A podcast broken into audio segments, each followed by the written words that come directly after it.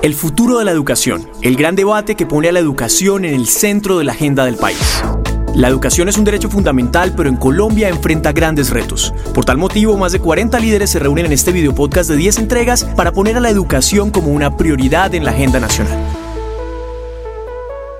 Bienvenidos a una nueva entrega de El futuro de la educación. 10 temas cruciales, 10 capítulos.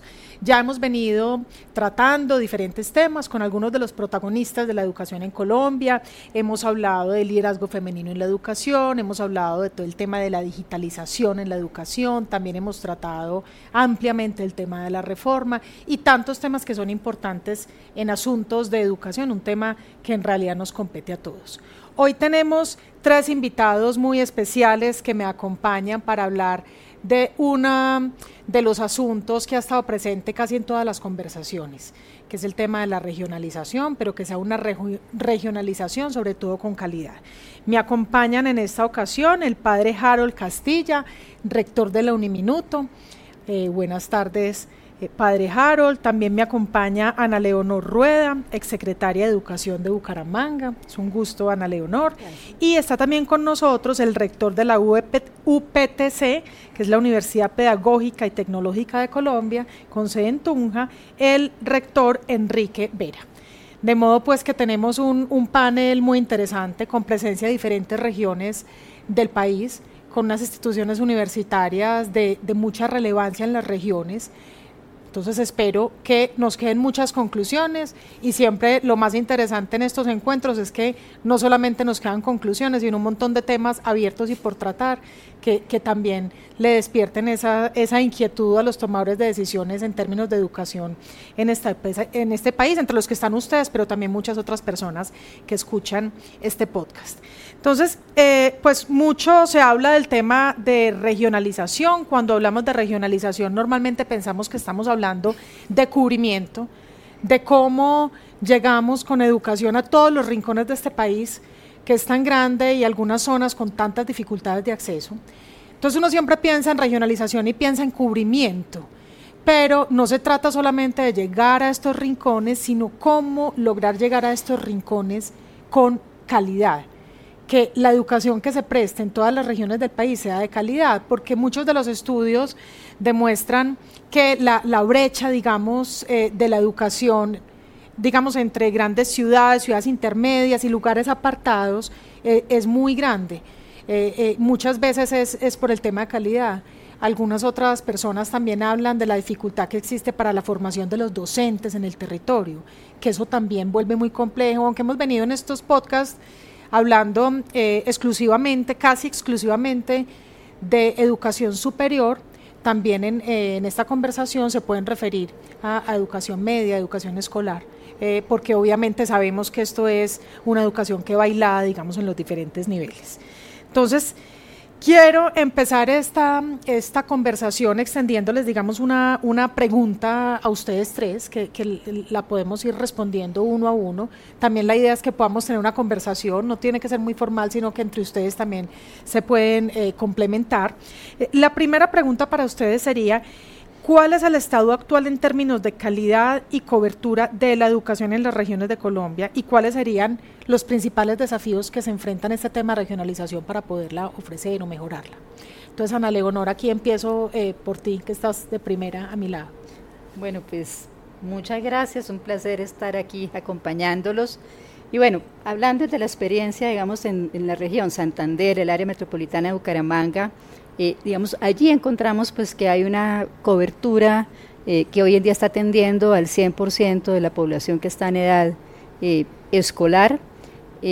tenemos falencias, temas de deserción, temas de repitencia que se han agudizado, digamos, temas post, post pandemia del, del COVID. y entre los grandes desafíos está, por ejemplo, yo puedo mencionar uno, profundizar en todo el proceso de jornada única. La implementación de la jornada única tuvo un gran avance, pero en, en los últimos eh, años, los últimos periodos, pues eh, se ha visto frenada. Y obviamente porque eso está eh, enlazado con algo muy importante que es los ambientes de aprendizaje dignos. Y ahí hay una, una falencia para que podamos, digamos, seguir avanzando en esos temas.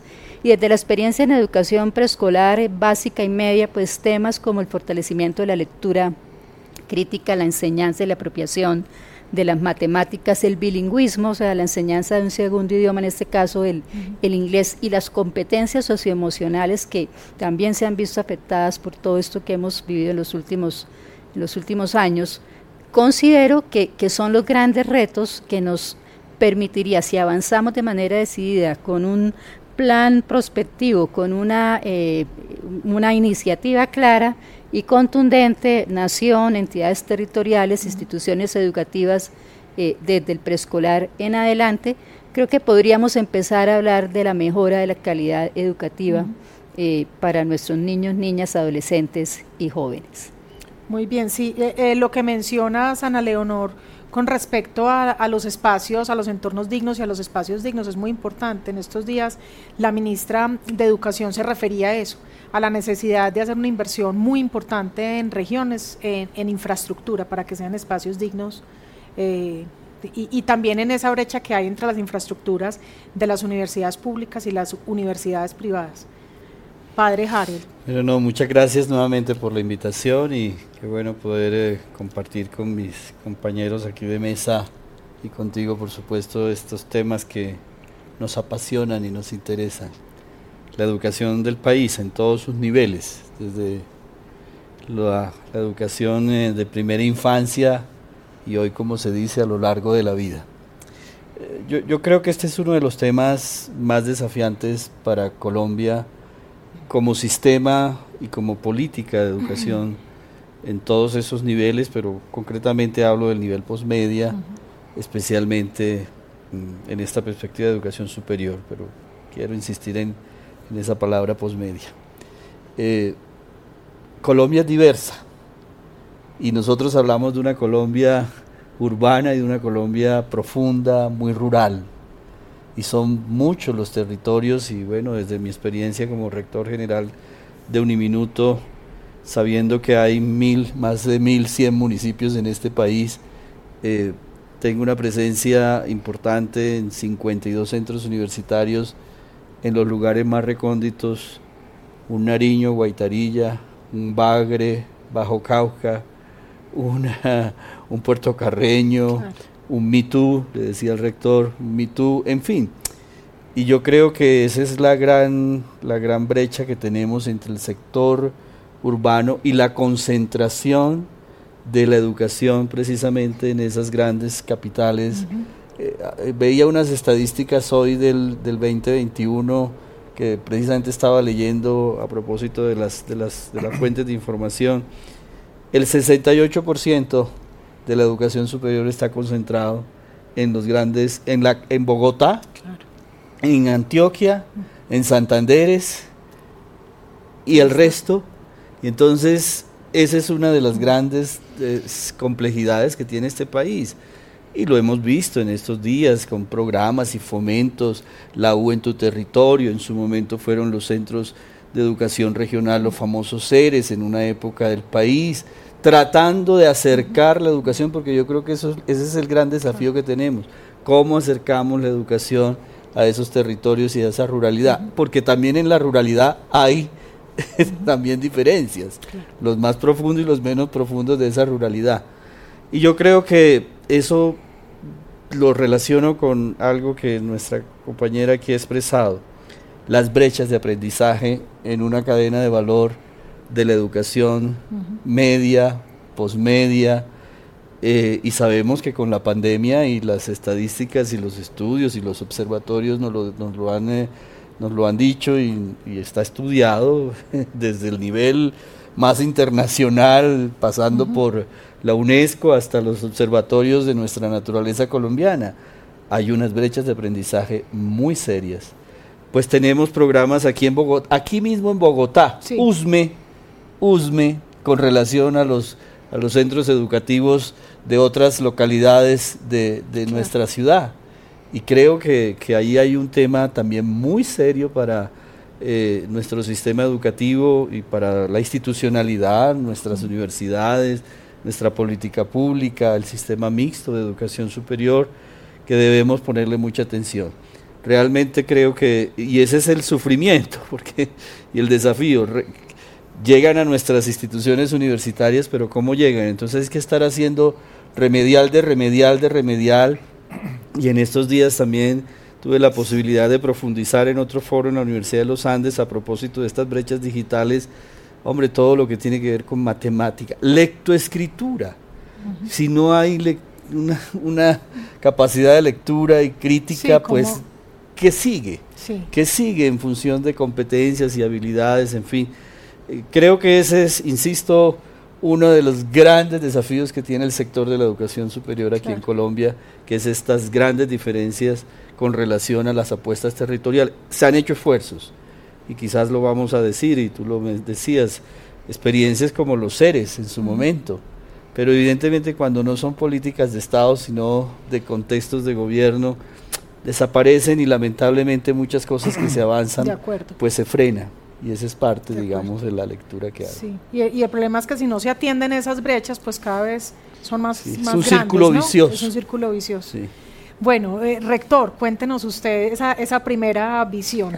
Bueno, la UPTC ha tenido como una tradición desde su creación en 1953, que inicia como universidad pedagógica, hasta el 63, que se convierte en pedagógica y tecnológica con las primeras carreras tecnológicas que fue vías y transportes, metalurgias y agronomía, por el tema del todo el desarrollo tecnológico que tuvo Boyacá. Se ha caracterizado por ser una universidad que impacte en la región. La sede principal es Tunja, pero tenemos una sede muy grande en Duitama, otra sede muy grande en Sogamoso. Yo diría casi ya hoy en día universidades con el mismo desempeño de la sede principal.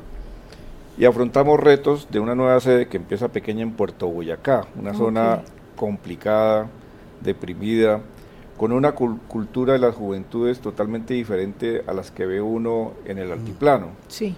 Y una nueva sede también en Aguazul Casanare, muy grande, que son apuestas, yo diría, políticas de las gobernaciones y las alcaldías, que en medio de sus limitaciones también hacen apuestas. Pero ¿qué es lo que uno ve como universidad y de la tarea que tenemos las universidades de las regiones comparadas de pronto con universidades que están en el distrito capital o en las grandes ciudades del país, es el proceso que nosotros tenemos que hacer con los estudiantes que llegan a cursar el primer semestre. Hay estudiantes que no saben inglés, a pesar de que han visto inglés en el bachillerato. Un estudiante que viene de alguna vereda, Morocá, en Boyacá, tímido, ¿sí? Que tal vez no ha tenido como esas experiencias interactivas que han tenido otros. otros chicos que tienen de clase media, de clases un poco, que tienen la posibilidad de tener un computador en la casa. Entonces, ese proceso de que llegan a la, a la universidad y transformarlos culturalmente a ellos a una vida universitaria no es fácil. Y uno lo ve hoy en día en las regiones apartadas todavía mucho más. En Puerto Boyacá de pronto a los jóvenes no les interesa estudiar porque ellos vienen de un proceso también transformativo en el que están hasta ahora como acoplándose de una región que fue violenta, una región que fue caracterizada por los por el mandato de los paramilitares, que es todo conocido en Colombia, a transformarse en una región de paz, en una región donde los chicos y chicas vean la educación como un como la posibilidad de desarrollo que ellos tienen. Pero ¿qué es lo que pasa también? Los desarrollos industriales, empresariales y hasta públicos de las regiones son pobres. Y ellos dicen, ¿para qué estudio acá si acá no voy a tener yo oportunidad en esta región? Lo ve uno en Casanare también. En Casanare pues ya hay dos universidades públicas con presencia importante, que es la UPTC con una sede gigante que que costó alrededor de 45 mil millones de pesos, pero no hemos empezado todavía a ser, y Unitrópico, que este año adquirió la condición de universidad pública. Pero uno ve también en, los muchachos, uno ve como ese anhelo, ¿no? De, de, de que el estudio formará parte de la transformación cultural y naturalmente futurista de ellos, porque ellos dicen, bueno, ¿y acá qué voy a hacer? Por eso muchos, y los que pueden, los padres los envían a Bogotá o a Antioquia o a estos, porque dice, bueno, que salga y busque un trabajo ahí en algunas empresas, pero que allá no van a tener muchas posibilidades. Y yo pienso que una de las debilidades fundamentales de los programas de regionalización, del Ministerio de Educación, del el gobierno en general, para todo el ecosistema, llámese públicas o privadas, para todo el ecosistema educativo, que yo creo que eso se debe es como un ecosistema educativo, las públicas y las privadas cumpliendo una misión importante que es transformar a los jóvenes. Yo pienso que es el divorcio de pensar que la educación es un tema aparte del sector empresarial, del sector tecnológico, y no hacer, generar un matrimonio con los empresarios de este país, decir, bueno, vamos a, a empezar en Puerto Boyacá. Eh, los empresarios, ¿qué pueden transformar allá? ¿Qué pueden hacer? También de identificar como los valores agregados que nosotros como universidades llevemos a regiones. Allá, por ejemplo, yo tuve una reunión con ganaderos, muchos ganaderos y agricultores de Casanare y de Puerto Boyacá, a veces no han estudiado, son finqueros. Sí, empíricos. Y ellos decían, pues yo no necesito agrónomos, yo sé manejar la tierra, yo sé ya manejar mi ganado, ¿para qué, para qué yo necesito agrónomos? Yo necesito es que me le den valor agregado, ¿y qué podría hacer? Entonces, carreras nuevas como agrónica, donde tenga mucho tema de electrónica, sensores, todas esas cosas que le den como valor agregado a las regiones y yo creo que deben jugar un papel importante también no tanto el campesinado, sino el sector empresarial invirtiendo en mejorar la productividad y la eficiencia de los ecosistemas agropecuarios, pero también del ecosistema de formación. Lo que dice el padre es completamente cierto. Una de las primeras carreras que vamos a iniciar tanto en Puerto Boyacá como en Casanare son licenciatura en idioma, licenciatura en matemáticas, porque la mayoría de profesores de la primaria y la secundaria son escasamente normalistas. Sí, Y ellos no tienen, o sea, enseñan inglés y no saben hablar inglés. Sí. Entonces, esa preocupación la han visto los secretarios de educación de gobierno de Casanare, pero también los secretarios municipales en Puerto Boyacá que dijeron, tenemos que primero formar la base para que nuestros estudiantes de la primaria y secundaria realmente tengan como esa oportunidad de llegar con fortalezas a estudiar a una universidad y mirar otras perspectivas diferentes.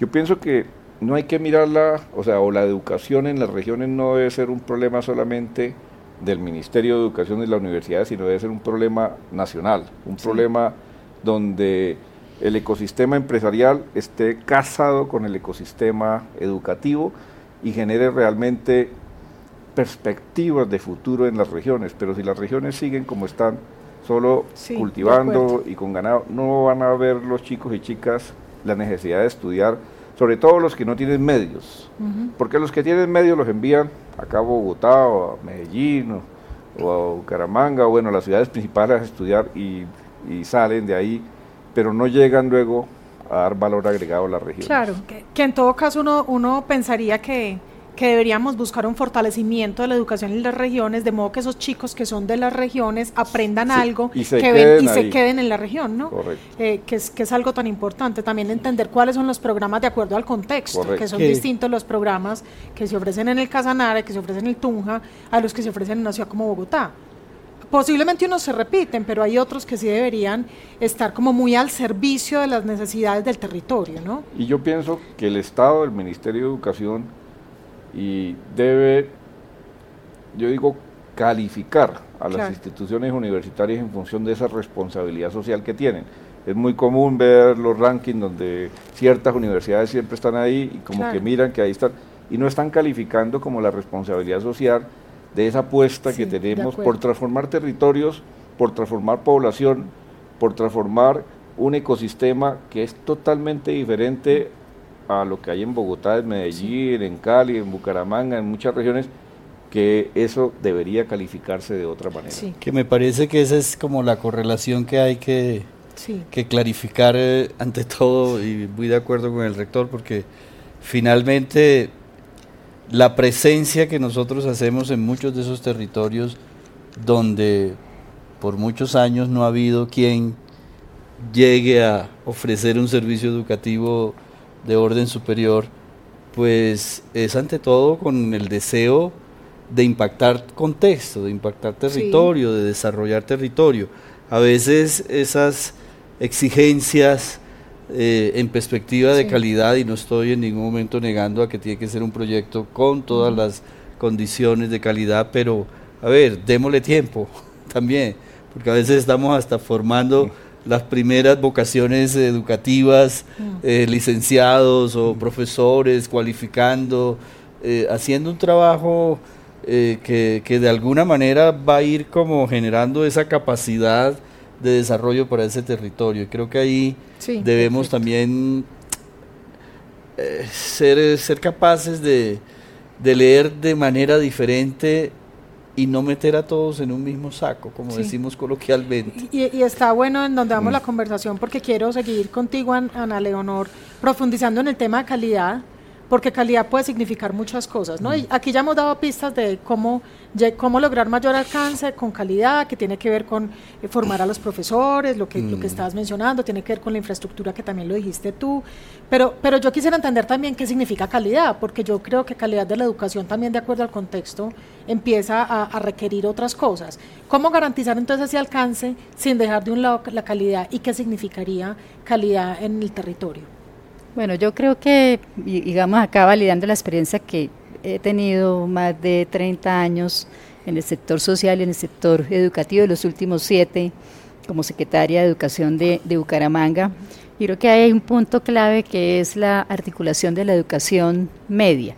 Digamos que creo que es donde, y, ayer escuchábamos a la ministra eh, en temas de educación inicial y hay que seguir obviamente por ese camino, pero no podemos olvidar que en el país de cada 100 estudiantes que llegan al grado cero en preescolar, solo 48 culminan su bachillerato, se nos quedan 52 en el camino rezagados. Entonces, parte de asegurar, digamos, ese alcance con calidad educativa es poder revisar esa articulación de la educación media que brinda formación a los muchachos a través de articulación con el SENA o incluso con instituciones también que brindan educación eh, postmedia. Y ahí el sector empresarial eh, tiene también eh, una gran responsabilidad de participación porque ahí es donde se empiezan a formar las competencias básicas. Ahí no vamos a sacar, digamos, eh, jóvenes con que puedan ya insertarse directamente en el mercado laboral, pero que sí empieza a mirar su proyecto de vida y cuál va a ser esa orientación,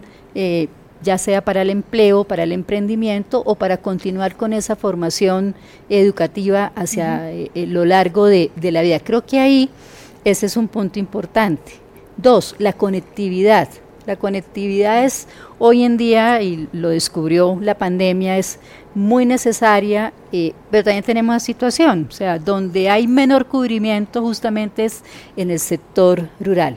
Y las entidades territoriales, las instituciones educativas deberían hacer una apuesta como la que hoy en día se hace, por ejemplo, con el programa de alimentación escolar, que también es otro que incide, es otro, otro elemento, otra herramienta que incide poderosamente en que el muchacho, el niño se quede en, la escuela y debemos avanzar obviamente a ese PAE universal que le llegue a todos los niños que lo necesitan y deberíamos avanzar también de manera seria y contundente con conectividad para todos los estudiantes, para todos los maestros en las aulas educativas desde la educación inicial en adelante, desde el primero hasta el último día de, de clase. Hoy en día en el país se da un fenómeno y es que se está contratando la conectividad después de junio. O sea, digamos, el sistema está debe, debe repensarse porque sí permite eh, llegar a contenidos. El maestro nunca va a ser eh, sustituido, por supuesto, eso ya lo, lo tenemos muy claro. Se necesita esa mediación entre el maestro, la maestra y su, y su estudiante, no lo reemplaza eh, la tecnología, pero sí la tecnología complementa los contenidos y los procesos formativos y el, el poder, por ejemplo, hacer que el muchacho empiece a tener autonomía, automotivación, autoformación. Creo que ese, digamos, son parte del, del ejercicio que tenemos que hacer como país, pero pensado desde las regiones. Modelos fallidos, por ejemplo, como los del FIE, en temas de infraestructura educativa, donde en Bogotá diseñaron infraestructuras que se construyeron a lo largo y ancho del país, no se puede seguir eh, llevando a cabo, replicando. Y lo mismo en, la educación, en, toda esta articulación de la educación media para que cuando el muchacho llegue a, su educación postmedia, en la oferta que quieran técnica, tecnológica o profesional, pues ya vaya un paso eh, adelante. Porque al final, en la, en la, última encuesta de calidad de vida, lo que, lo que encontrábamos era que los niños y los jóvenes se van de las aulas porque dicen que no les gusta estudiar y porque les aburre estudiar. Y la pregunta es, ¿pero por qué? Yo creo que es porque la, la, respuesta debe ser al revés. No es que a ellos no les guste, es que no hemos sido capaces de, de darles como sociedad, eh, construir valor público a través de la educación y generar, por ejemplo, contenidos que sean apasionantes para, para ellos y ellas.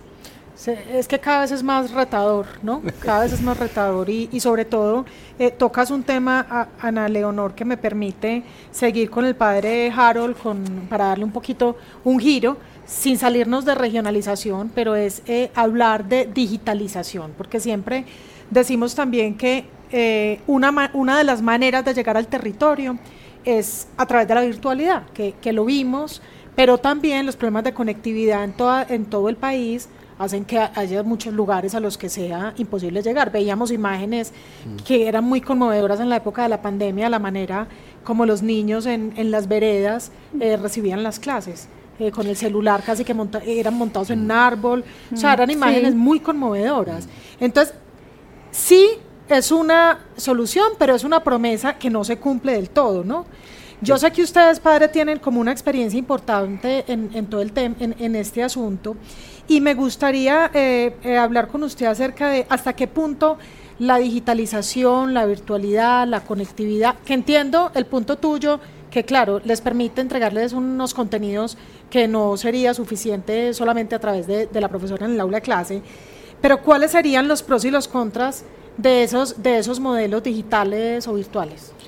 Pues efectivamente nosotros hemos eh, avanzado ya desde hace ya más o menos unos 15 años, cuando iniciamos toda una experiencia en la modalidad distancia, con mucho apoyo de la virtualidad, eh, conjugando un modelo eh, que integra, digamos, este campus digital en el proceso educativo, con todas las iniciativas tecnológicas y soluciones tecnológicas, pero también conscientes de esa oportunidad de mantener ese vínculo presencial con, entre los estudiantes y en, su campus propiamente, en su centro universitario. Efectivamente, este fue un, una modalidad que llevó a un minuto un crecimiento exponencial eh, para pensar en los números que hoy tenemos desde el punto de vista de esa cobertura. Llegamos realmente a muchos lugares donde no fácilmente se llegaba, sino es a través de todo este portafolio y este, este servicio de la educación a distancia. Nosotros hoy hemos dado también el salto a una virtualidad 100% y hemos decidido estratégicamente mantener, después de, la, de, toda esta experiencia de la pandemia, eh, mantener las tres modalidades, presencial, eh, distancia y, y virtual. en una integración, digamos, eh, de las tres modalidades en el marco, por supuesto, de la normativa y de la política que exige el gobierno nacional con los programas, pero haciendo posible, digamos, una hibridación importante de todo el proyecto educativo nuestro. Y hoy tenemos en virtual eh, más de, de 16 mil estudiantes con un crecimiento en los dos últimos años eh, y con una presencia territorial de 900 municipios, es decir, tenemos en nuestras bases de datos la referencia de que de 900 municipios están estudiando con nosotros de manera virtual. Eh, más allá de los 52 directamente que yo tengo en esos centros universitarios, en los distintos en los 23 departamentos, digamos, donde hoy hacemos presencia.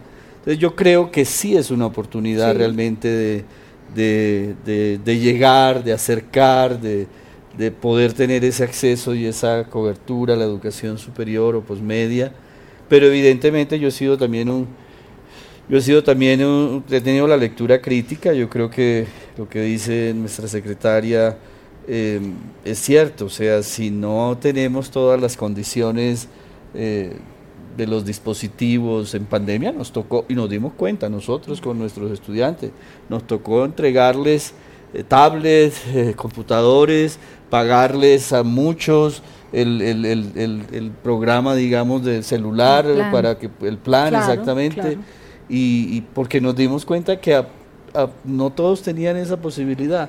Y yo creo que esa es parte también de la, de la exigencia o del desafío que tenemos como instituciones, pero ante todo como política. Todos estos programas de TIC, de digitalización, eh, bueno, hemos tenido absurdos en este país con esos programas y hace poco, pero bueno, esperamos que de verdad esto sea, como lo dice el rector, una integración de ecosistemas para que las, para como lo dije ayer, el milagro suceda, porque si no, no, si todos no ponemos pues va a ser muy difícil que el milagro suceda. De acuerdo. Rector, ya iba con usted, pero permítame hacer la última pregunta a la secretaria que, se tiene que retirar antes que nosotros y ahorita seguimos conversando. Le quisiera preguntar, secretaria, una última pregunta antes de que nos deje.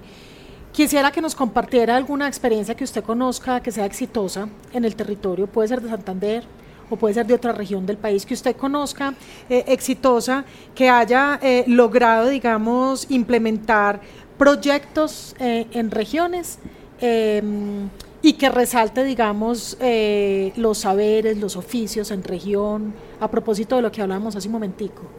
Bueno, yo creo que básicamente, y, bueno, o sea, aquí apelo a algo importante, es que, por ejemplo, en Bucaramanga, en los últimos ocho años, se ha trabajado de manera fuerte en un programa municipal de de bilingüismo. Tú me preguntabas por saberes y oficios, pero se me viene en ese momento a, la cabeza, donde, digamos, ha sido una experiencia exitosa porque logramos eh, el apoyo de la Cámara de Comercio de Bucaramanga, el sector empresarial, logramos la participación del British Council eh, y logramos involucrar eh, a maestros de básica primaria, de preescolar y básica primaria, grado cero a, a quinto primaria, que usualmente, lo mencionaba el rector, son normalistas y se ha hecho un proceso de formación eh, y de apropiación de la segunda lengua a través de, la enseñanza del inglés, pero también de la metodología, de la didáctica, para que puedan llegar a las aulas a aplicar esos, esos conocimientos.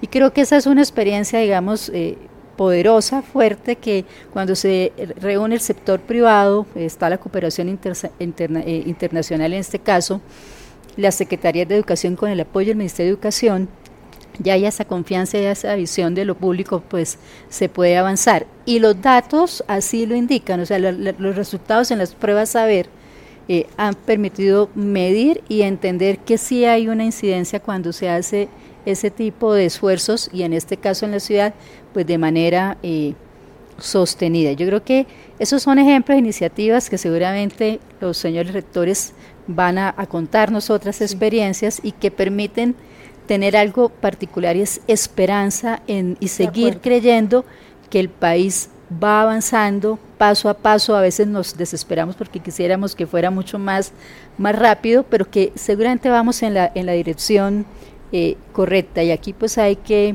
eh, hacer un llamado para que la sociedad en su conjunto entienda que solo a través de la educación logramos la transformación de nuestra realidad. Yo creo que ese es el, gran mensaje que tenemos. Muy bien, secretaria. A eso sumarle también algo que usted dijo muy importante y que lo vemos también en todas las conversaciones, usted también lo mencionaba, que la educación no es solamente responsabilidad del Estado, sino que cuando logramos, digamos, de verdad que confluyan todos los esfuerzos y los intereses de todas las partes, eh, eh, logramos mayores avances, digamos, en el sector. Muchas gracias, secretaria, por acompañarnos. Muchas gracias a ustedes y bueno. También a usted que le vaya bien. Buen viaje. Muy bien, muchas gracias. Bueno, eh, rector, entonces, para seguir hablando del tema de, las brechas de ruralidad y de, de, las zonas rurales y urbanas, me interesa mucho su mirada porque, pues claro, Colombia es un país muy rural también, ¿no? Todos los departamentos tenemos ruralidad. El padre Harold hace un momentico mencionaba Bogotá. Yo siempre digo que es que Bogotá es un país. Mm. Claro. Dale. No, es que quedó ya, quedó ya parado, listo, no hay problema. Ah, bueno, listo. Listo, la última pregunta. ¿Cierto? Señor, se puede correr un poquito para acá, para se un poquito mejor. Casi en el centro. En. Ok, perfecto. Eso, señor. Eso. Un poco. Va a costar. ¿Es cierto?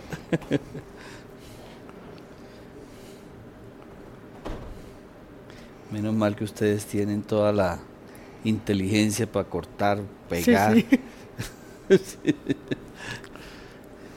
La tecnología.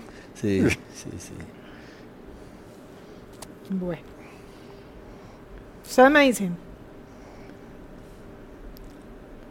Dale.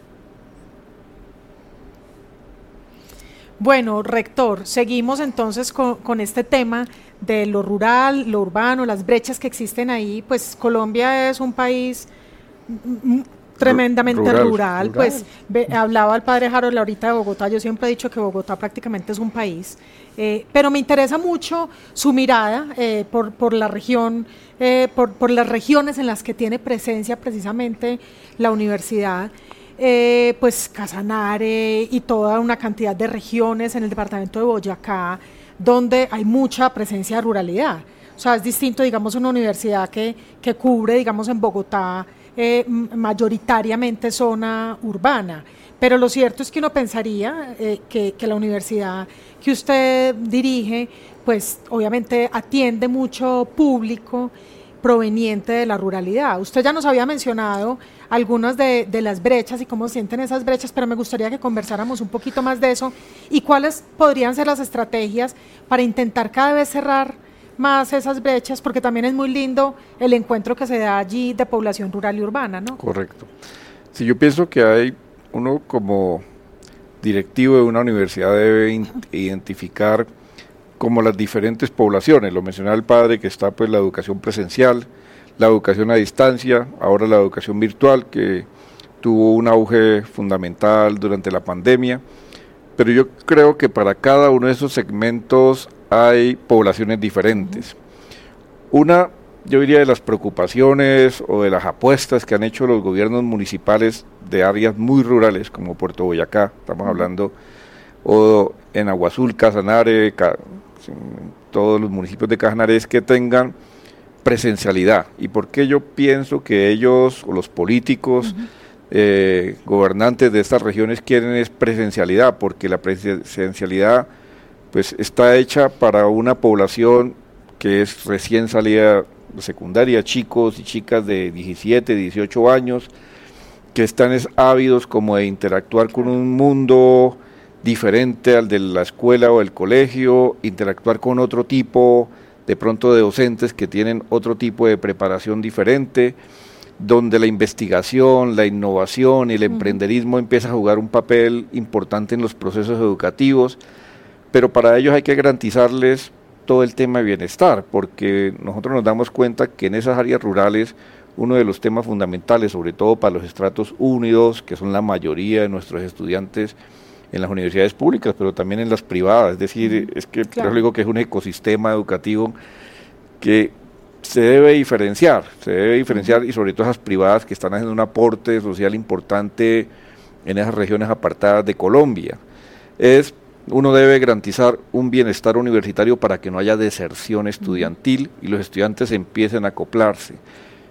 Alimentación, dormitorio, acompañamiento psicológico, acompañamiento médico, acompañamiento odontológico, que cuesta mucho dinero para las regiones.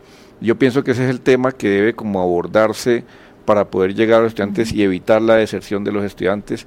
Acompañamiento hasta económico Claro. para muchos estudiantes, a pesar de que las matrículas sean muy bajas o tengamos matrícula cero para todos los estudiantes. Yo pienso que la matrícula cero pues, no es del todo la solución que nos deben dar a nosotros como universidades para poder eh, retener estudiantes, sino es todo un sinnúmero de cosas. Y ahí es donde está la calidad de la educación. Si los estudiantes tienen, valga el dicho, el estómago lleno, pueden pensar, pueden Sí. sentarse a estudiar, pueden sentarse en una biblioteca a leer, pueden coger un computador Sí. y buscar nuevas cosas, explorar.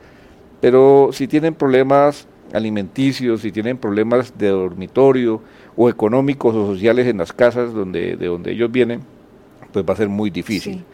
El otro segmento que es el de educación a distancia, lo que uno ve es que son personas que ya tienen otro nivel de formación diferente, personas de pronto a un nivel eh, de edad un poco mayor, que tienen otra concepción ya de la vida diferente, que abordan una educación de manera, yo diría, más autosuficiente, responsable, más eh, por, el querer transformar algunas cosas de su vida de ellos mismos. Y la virtual, pues también, la virtual es cuando, supongamos que están los normalistas en las regiones, ellos tienen una formación y ellos quieren complementar esa formación, pero no parten de cero.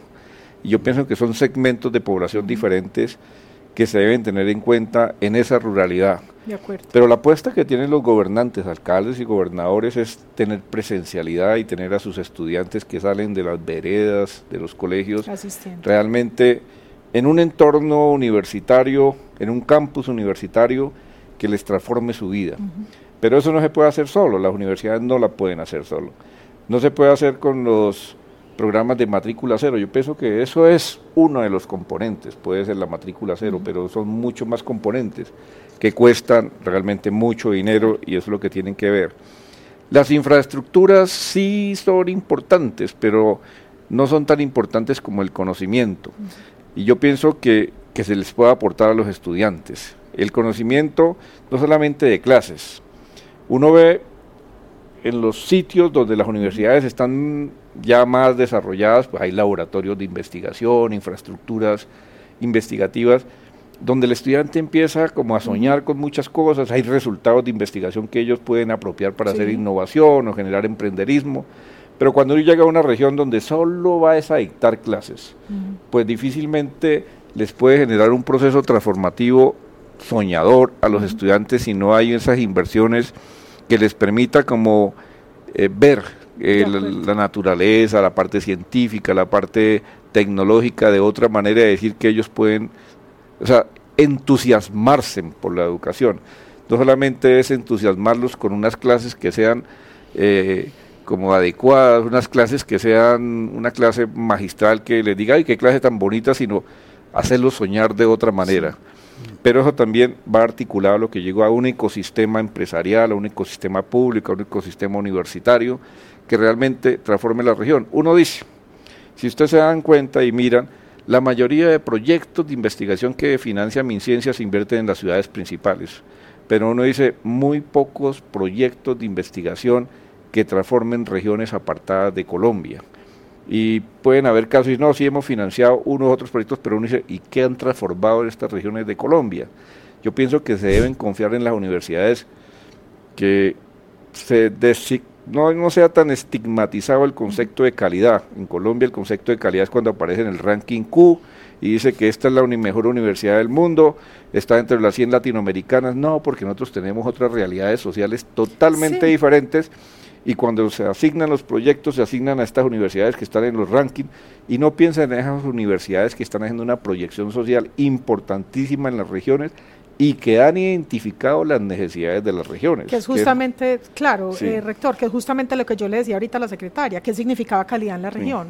Y, y, y, qué pena que lo interrumpí, pero es porque usted ya iba a empezar de pronto a ponerme algún ejemplo, es la última pregunta que les quiero extender a ustedes dos en el orden mm. que, que, la quieran responder.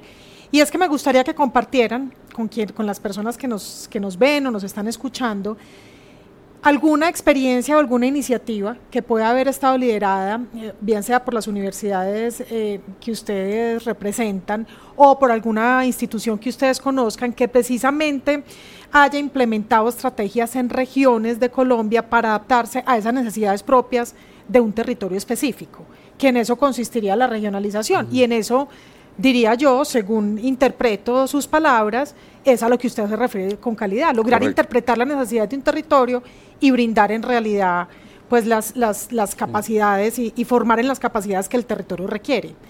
¿Qué iniciativas quisieran compartir aquí con las personas que nos escuchan? No, yo, yo creo que... O, compartir una reflexión, como quiera, como instituciones de región nos toca ser muy creativos, ¿cierto, rector? Y nos ha correspondido realmente pues de las acciones de gracias que yo le doy a Dios todos los días es por haberme permitido conocer Colombia a través de un minuto en la presencia que tiene en todos esos 23 departamentos y en esos territorios más profundos, como llamamos, de nuestra nación. Y efectivamente yo creo que parte de una experiencia importante que hoy se retoma, y por eso insisto, con otros nombres, pero finalmente de lo que se trata es de acercar esta educación y dejar de que esté concentrada y darle la oportunidad a los territorios nacionales de que formen su talento humano e integrarlo a un sistema productivo, competitivo, con pertinencia, como lo hemos expresado en esta conversación, eh, tiene que ver con esos centros de educación superior regional, los famosos seres. Nosotros fuimos, iniciamos en este país, llegamos a tener eh, en ese contexto de esa política y de ese fomento que hizo la Nación o el Ministerio de Educación, llegamos a tener como unos 35 seres en el país, con la calidad respectiva, en una integración también y una cooperación de varias instituciones universitarias que nos permitieron realmente adentrarnos allí. Hoy se habla en el actual gobierno, en el actual ministerio de eh, la U en tu territorio, eh, vamos entonces a llevar y pensamos en el Chocó, y pensamos en el Catatumbo, y pensamos en, Nariño, en fin, en muchas regiones. Pero creo que esa es parte, digamos, de una política, insisto yo, de una política de Estado que sabe, que somos conscientes de que realmente hay que llevar la educación allá y hay que llevarla con todas estas capacidades. Uniminuto fue líder en esta, en esta estrategia, digamos, de, educación regional a través de estos seres y por eso crecimos y por eso llegamos a los 52 ah, lugares que hoy tenemos en el país. Hoy, lo, hoy, hoy lo hacemos ya con, con eh, digamos, estructura y organización propia como, como parte de nuestro sistema universitario. Finalmente nos consideramos una universidad nacional con impacto territorial. Ese es un minuto eh, en la definición, digamos, de nuestra de nuestra realidad como institución universitaria. Cuéntenos, rector. Sí, yo pienso que definitivamente para ser exitosos en esa articulación con los territorios, regiones lejanas, no debe estar la universidad o la institución universitaria sola. Debe estar articulada la alianza. A, un, a un ecosistema y que realmente el ecosistema piense el modelo educativo, piense los profesionales que se necesitan, piense realmente cómo articular el desarrollo de un territorio en función de pensamientos empresariales, públicos y universitarios. No hay que pensar la universidad de los años 70, que era formar profesionales. Hoy en día el tema de innovación y el tema de emprenderismo empieza a jugar un papel muy importante. Pero el emprenderismo sale de una u otra manera en la medida en que los resultados de investigación, de nuevas ideas en las universidades, realmente se puedan colocar en las regiones y esos resultados de investigación deben ser pertinentes con las regiones. No podemos hacer investigación en las regiones con cosas que, no tienen ninguna aplicación. Pero ahí es donde debe estar articulado con el sector productivo, diría yo, llámese agrícola, llámese empresarial tecnológico. Y lo hemos visto en esa regionalización que hubo en los años 70 en la Universidad Conduitama y Sogamoso. Se desarrolló un ecosistema de muchísimas pequeñas empresas de esa articulación con grandes em, empresas que fue Paz del Río, que fue las cementeras, con la formación que ellos necesitaban de profesionales de minas, de geología, de electromecánica. Hoy en día es un ecosistema empresarial de muchas empresas que hizo crecer el territorio, un territorio muy importante. Y eso es lo que debemos nosotros pensar en los otros territorios apartados. Pero para eso necesitamos unir esfuerzos, no solamente del Ministerio de Educación, de MinCiencias, de otros ministerios, de de ver cómo vamos a desarrollar las regiones y hacer realmente una identificación de los retos que tenemos en las regiones partiendo de la población que nosotros recibimos en las regiones y cómo la debemos transformar para que se quede en la región, que es lo más importante. Así es. El tema de matrícula cero, yo lo dije, es un tema, es uno de, de las preocupaciones que nosotros tenemos, no solamente en las universidades, sino todas las regiones. Un estudiante paga normalmente en la universidad pública que yo estoy representando entre 150 mil y 200 mil pesos. A nosotros no nos sirve que nos den matrícula cero porque un, el valor real de un estudiante son 8 o 9 millones de pesos. Entonces no podemos ampliar lo que quisiéramos porque con, ese, con esa matrícula cero no podemos... Sí, es eh, que yo pienso que debería verse otro concepto diferente, no solamente para las universidades públicas, sino para todo el ecosistema educativo del país, pensarlo, que juegan un papel importante. Yo daba el ejemplo de Boyacá. Las universidades que hay en Boyacá las otras privadas, han transformado también el departamento, han transformado a ser un departamento yo creo más pujante, de una u otra manera, cada una con su epistemología que maneja cada universidad, hace una transformación. Y yo pienso que el país tradicionalmente viene con eso y debemos fortalecer ese ecosistema para, porque al final al cabo, ¿qué es lo que nos interesa a todos? A uno como rector, a los directivos, a la población en general, a los políticos, a los empresarios, es que una región se desarrolle. Y la región se desarrolla es produciendo realmente ideas, innovaciones, que desarrollen el territorio, que desarrollen el ecosistema, ¿Qué es lo que, nos interesa a todos. Y que reconozcan también las poblaciones. Muy bien. Llegar a territorio es garantía de, una universidad, una institución mm. universitaria, genera un, entorno, comienza a generar un entorno diferente. por las personas y porque finalmente el conocimiento se, se apropia socialmente. Es muy importante. El conocimiento se apropia socialmente. Entonces, pues, hay que hacer posible que, tengamos esa presencia regional como instituciones. Bueno, pues la conversación podría ser mucho más larga, pero nos toca llegar hasta acá. ustedes agradecerles por la labor que hacen en el territorio. Esto es el futuro de la educación en Colombia. Nos encontramos en una próxima entrega.